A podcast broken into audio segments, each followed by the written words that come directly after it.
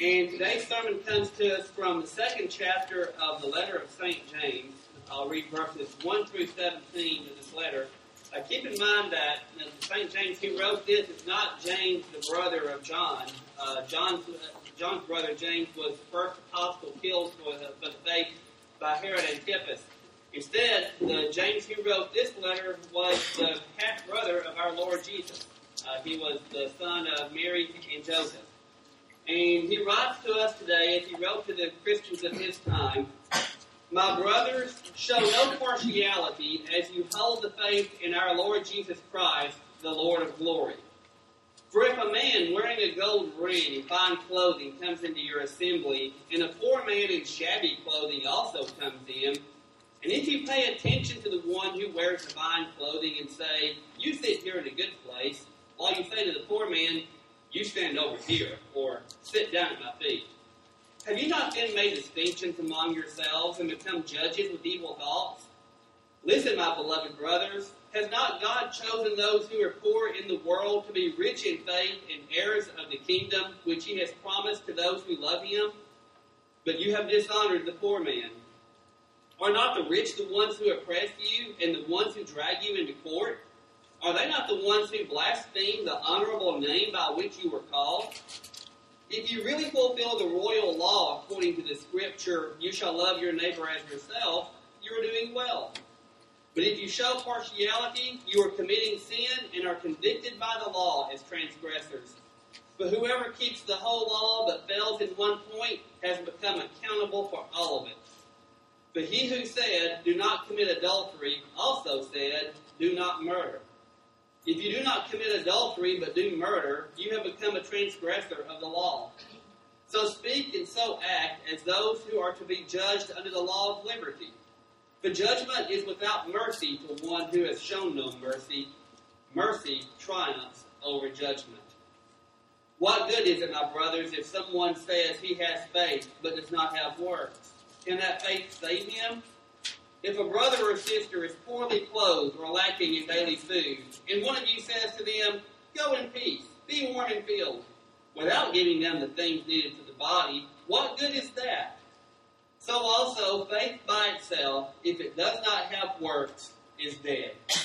And this is the word of the Lord. Thanks be to God. And I have a story to read to you about the landlord's mistake.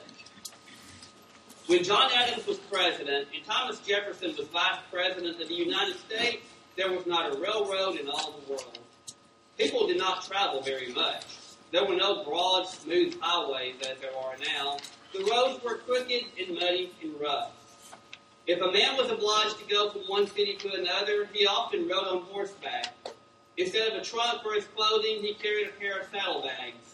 Instead of sitting at his ease in a parlor car, he went jolting along through mud and mire, exposed to wind and weather.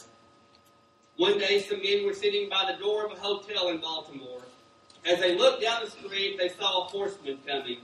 He was riding very slowly, and both he and his horse were bespattered with mud. There comes old Farmer Mossback, said one of the men, laughing. He's just getting from the backwoods. He seems to have had a hard time of it, said another. I wonder where he'll put up for the night. Oh, any kind of a place will suit me. him, answered the landlord. He's one of those country fellows who can sleep in the haymow and eat with the horses. The traveler was sitting at the door. He was dressed plainly, and with his reddish brown hair and mud bespattered face, looked like a hard-working countryman just in from the backwoods. Have you a room here for me? he asked the landlord. Now, the landlord prided himself upon keeping a first class hotel, and he feared that his guests would not like the rough looking traveler. So he answered, No, sir. Every room is full. The only place I could put you would be in the barn. Well, then, answered the stranger, I will see what they can do for me at the Planters Tavern round the corner, and he rode away. About an hour later, a well dressed gentleman came into the hotel and said, I wish to see Mr. Jefferson. Mr. Jefferson, said the landlord. Yes, sir. Thomas Jefferson, the Vice President of the United States. He isn't here. Oh, but he must be. I met him as he rode into town, and he said that he intended to stop at this hotel. He has been here about an hour. No, he hasn't. The only man that has been here for lodging today was an old clodhopper who was so spattered with mud that you couldn't see the color of his coat. I sent him round to the planters. Did he have reddish brown hair and did he ride a gray horse? Yes, and he was quite tall. That was Mr. Jefferson, said the gentleman. Mr. Jefferson, cried the landlord, was that the vice president? Here, Dick, build a fire in the best room. Put everything in tip-top order, order, Sally. What a dunce I was to turn Mr. Jefferson away. He shall have all the rooms in the house and the ladies' parlor too. I'll go right round to the planters and fetch him back. So he went to the other hotel where he found the vice president sitting with some friends in the parlor. Mr. Jefferson, he said, I have come to ask your pardon. You were so bespattered with mud that I thought you were some old farmer. If you'll come back to my house, you shall have the best room in it. Yes, all the rooms, if you wish. Won't you come? No, answered Mr. Jefferson.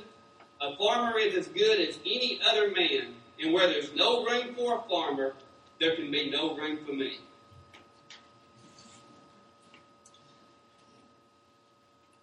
It seems at times in our lives we all make distinctions about the people we want to be with and the people that we uphold.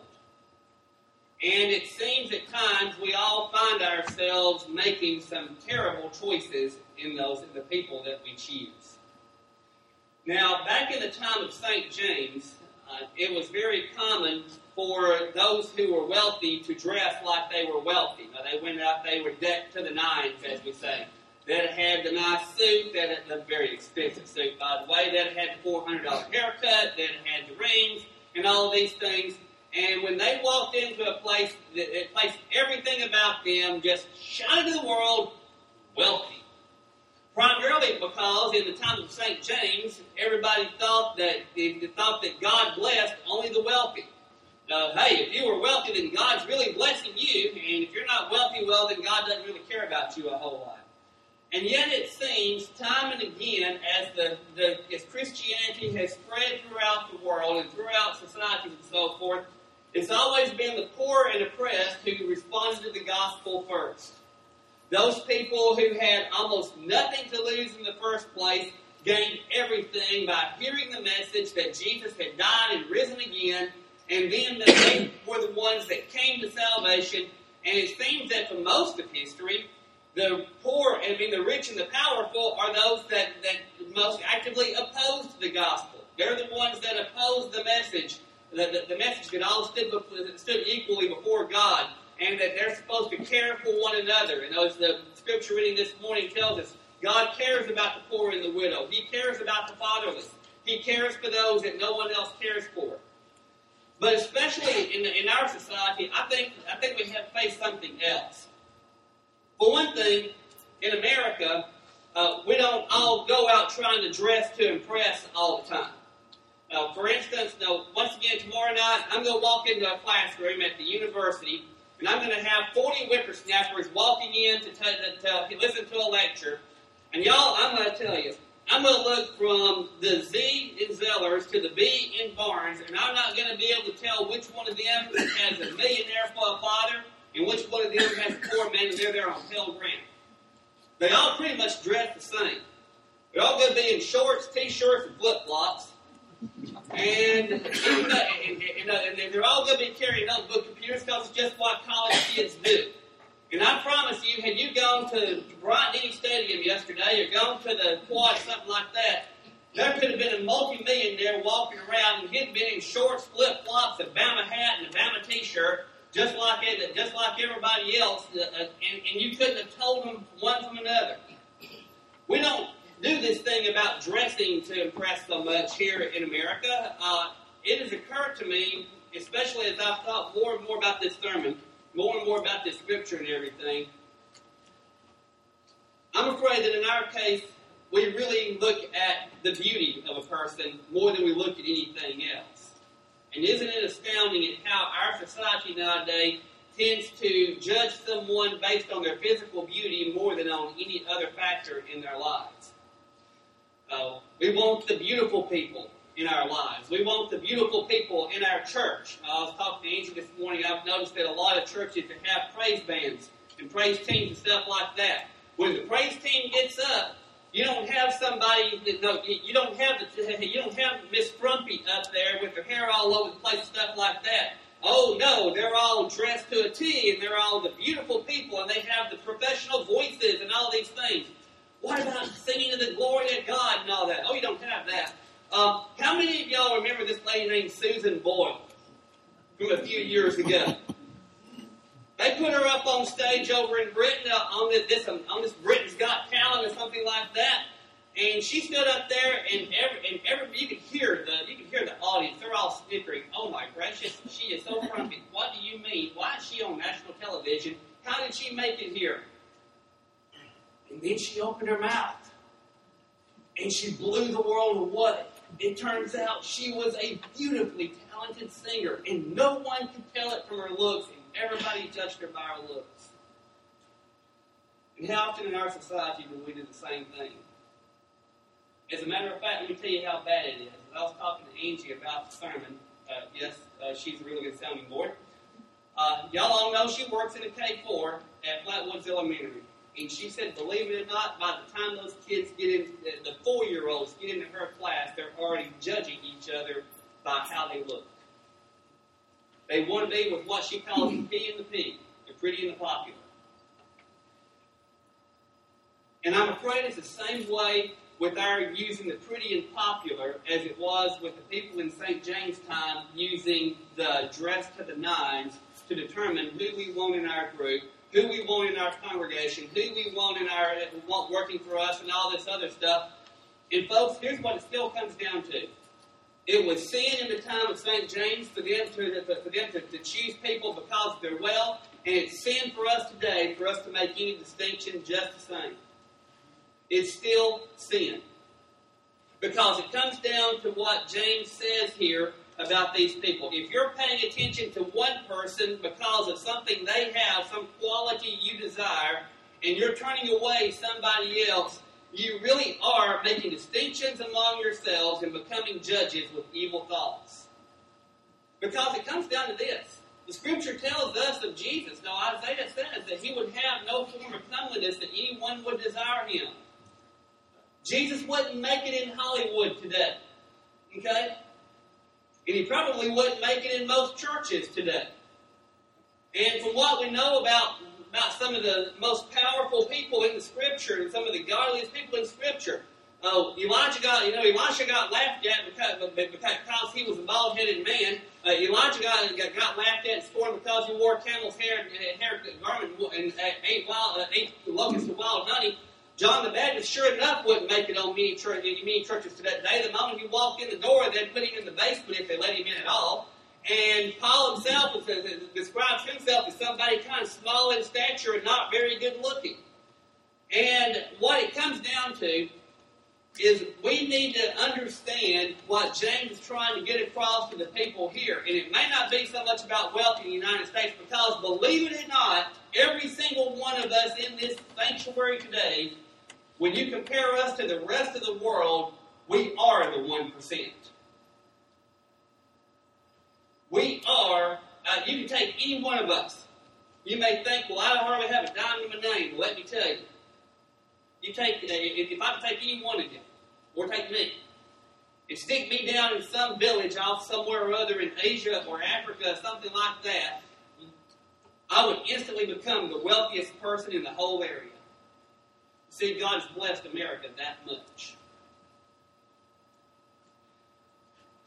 And I'm afraid that in our desire for all of these things, and our desire for the P and the P, the pretty and the popular, and our desire for all this other stuff, we have done exactly what they have done here in James' time here. We have made distinctions among ourselves. We have become judges with evil thoughts. We have forgotten that God chose the poor in, in the world to be the rich in faith and heirs of the kingdom. And we have dishonored the poor and the plain in pursuit of the pretty and the popular.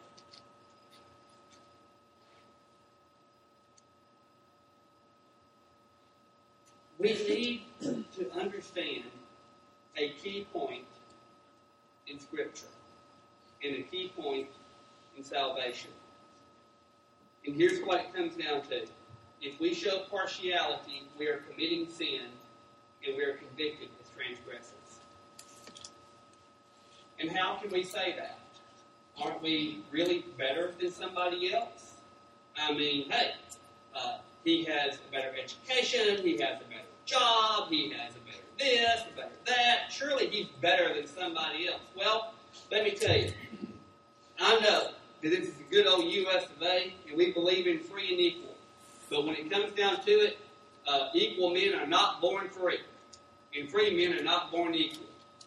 We all know that God created men equal, but we all know that some people have some advantage over somebody else. You've got somebody with a talent in some situ- in some certain way. We have people in the, in our society that have something that, that, that possess some sort of advantage. They have some sort of mentality or something. It doesn't matter what situation you put them in; they're going to come out on top. Uh, I, uh, like, I, I've said before, you've got somebody in your family that may be you you can take everything away from that person today. And by the end of next week, they've got two businesses going out of whatever place they're living in. By the way, they're in, the, in contract to buy a mansion, and they're driving the, they're driving the, uh, you know, some fancy car out, out there, and, they, and they've got two more waiting to, on delivery. Okay, and you've got somebody in your family. It may, I don't know, maybe you. You can give them Microsoft, you can give Apple computer today, and they'll be sleeping on your couch in two days. Not a dime, not two dimes to rub together. And as we're looking at all these people, and we're looking at all this in our society, and we're upholding this person, and we're kind of looking down on this person and everything, I think it's time for the church really to get a couple of things straight here. First off, we all stand equal before God. Because we're all sinners. We are all in rebellion against God. And every one of us deserves condemnation for our sins. Every one of us deserves eternal punishment for our sins because we've all rebelled in some way or other. And if it weren't for the grace of God, as what James talks about here about those in the law of liberty here, about the, those that have received grace, if it weren't for the grace of God, none of us would have any right whatever to stand in this sanctuary, to sit in this sanctuary, and we sure enough would have absolutely no right to stand before an almighty God. As it is, God doesn't care how rich we are. God doesn't care how popular we are. He doesn't care how powerful we are or weak. He doesn't care about any of those things. God sent His Son into the world so that the world through Him might be saved. God sent His Son into the world so that every human being who stands before Him condemned could instead stand before Him redeemed and justified. God sent His Son into the world so that the people of James' time and the people of our time can still hear the gospel. The gospel is that we have all sinned and fallen short of the glory of God. The gospel is that, is that, that uh, Christ has still given His life for us and raised again from the dead for us so that we might have victory over sin and death. And the gospel is still that everyone who calls on the name of the Lord shall be saved. And that's the gospel. It doesn't matter what color this stuff is. Um, excuse the little thing right there, boo boo from work. Uh, it doesn't matter about it. It doesn't matter what color your hair is or whether you got hair. It doesn't matter what color your eyes are. It doesn't matter what car you drive or if you walk. It doesn't matter. None of that stuff matters. What matters is the fact that God has, that God has sent Jesus to redeem us and to forgive us when we come to Him, confessing Him as Lord, believing God raised Him from the dead. And the moment we are forgiven before Him, once again we stand equal before Him. Everybody's going to stand before God equally in one way or the other, either as an unbeliever or as a believer. And God's not going to say, well, you know, you have a godly heritage here. You know, your, yeah, your great granddaddy was a church musician, and yeah, your daddy was a pastor, and yeah, your nephew's a pastor, and yeah, you're a pastor and all that stuff. Boy, you've got it made. Just go ahead and get right on over here. Oh, you. Well, sorry, you're, you're first generation here. Uh, you don't quite fit in quite the way this guy is. God doesn't do that. Okay? God looks at every single person and he sees someone he has created to serve, serve him and to love him for all of eternity. And every person that we meet when we leave here, and every person that we meet before we get back here, and every person we meet while we're here, will live forever in some place or another.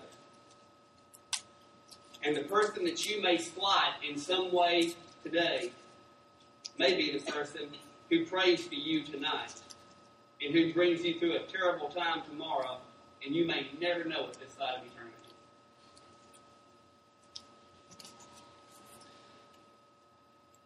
And I believe that brings us to this thing about a living faith. Because James goes on to say, what good is it if somebody says he has faith and doesn't have works? Well, you can say you have faith all day long, but if you're discriminating against people for one reason or another, or you're or, or you're kind of turning somebody aside from one reason or another, and if you're especially not helping somebody else and you're not doing something to demonstrate the living faith within you, really people have a good question, have a, good reason to reason to wonder exactly whether it's there. Now, once again, I want to get something straight. I'm not asking anybody here to doubt your salvation. If you know you're a born again believer in Jesus Christ, praise God.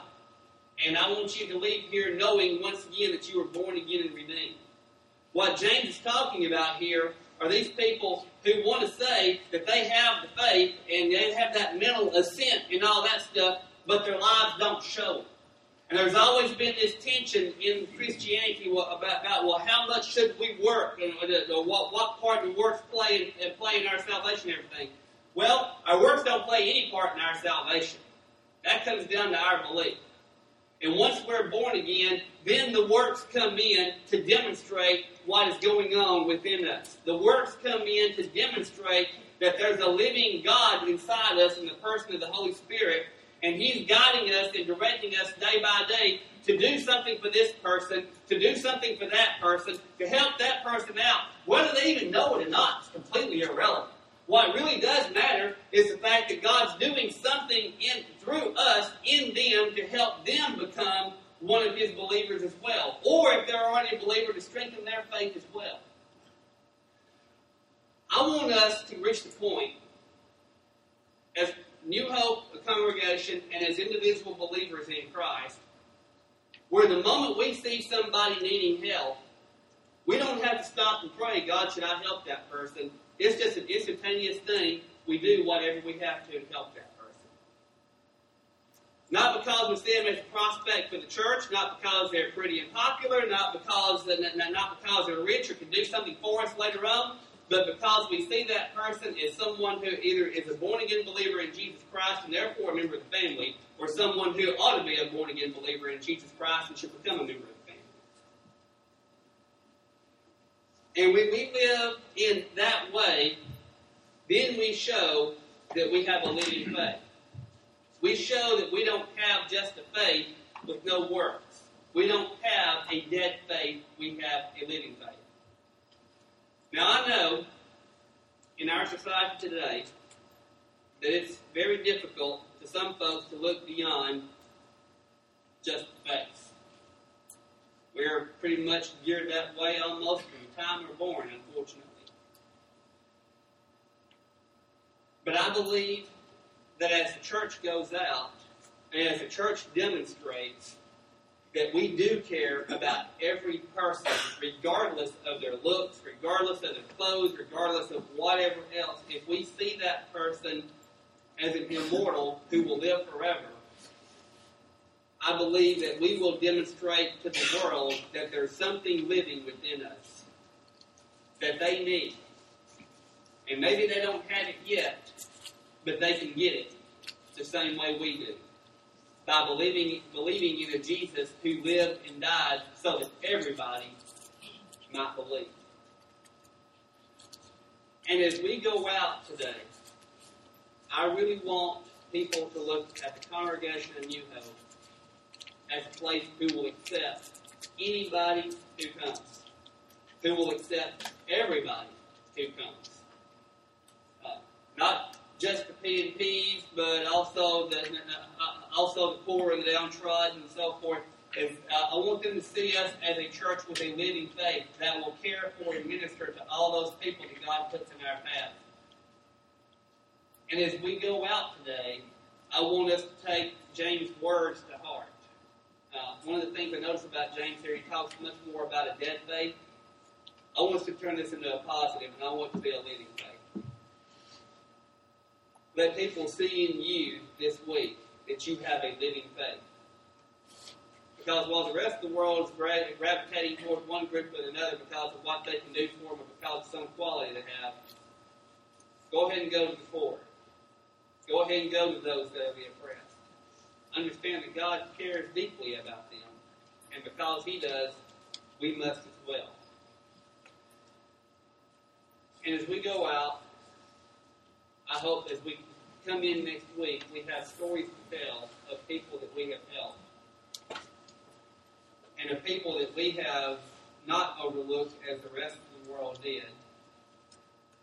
And that we have stories to tell that God has used us to demonstrate to the world that He cares as much about the farmer as He does about the vice president. And He cares as much about the poor as He does about the popular.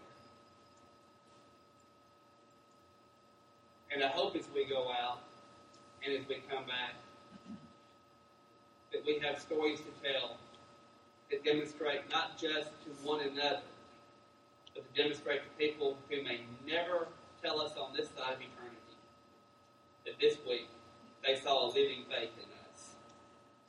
They saw a faith that's untarnished and it's full of glory. Not because of who we are, but because of who the God is that has redeemed us and brought us into his family and given us the great responsibility to carry the gospel in our lives. In the name of the Father, Son, and Holy Spirit.